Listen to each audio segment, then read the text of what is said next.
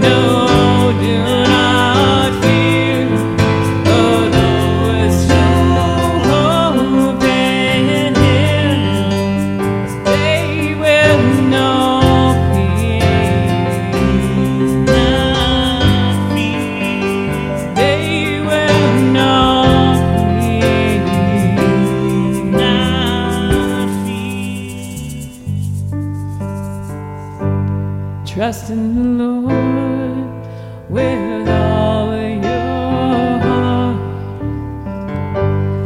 Lean not on your own understanding.